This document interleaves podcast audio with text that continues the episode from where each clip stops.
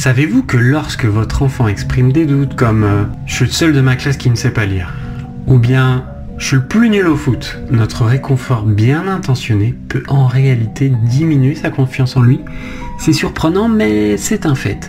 En cherchant à le rassurer, eh nos réponses parfois maladroites peuvent avoir l'effet contraire. La véritable confiance en soi ne réside pas seulement dans le fait que votre enfant croit que vous, en tant que parent, vous avez confiance en lui, mais plutôt dans sa propre confiance en lui-même. Donc, encouragez-le plutôt à se confier en évitant de minimiser ses sentiments.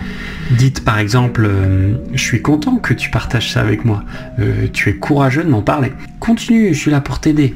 Lorsque nous montrons à notre enfant que nous ne craignons pas ses expériences, il apprend à ne pas les craindre non plus. Et c'est ainsi que se construit une véritable confiance en soi.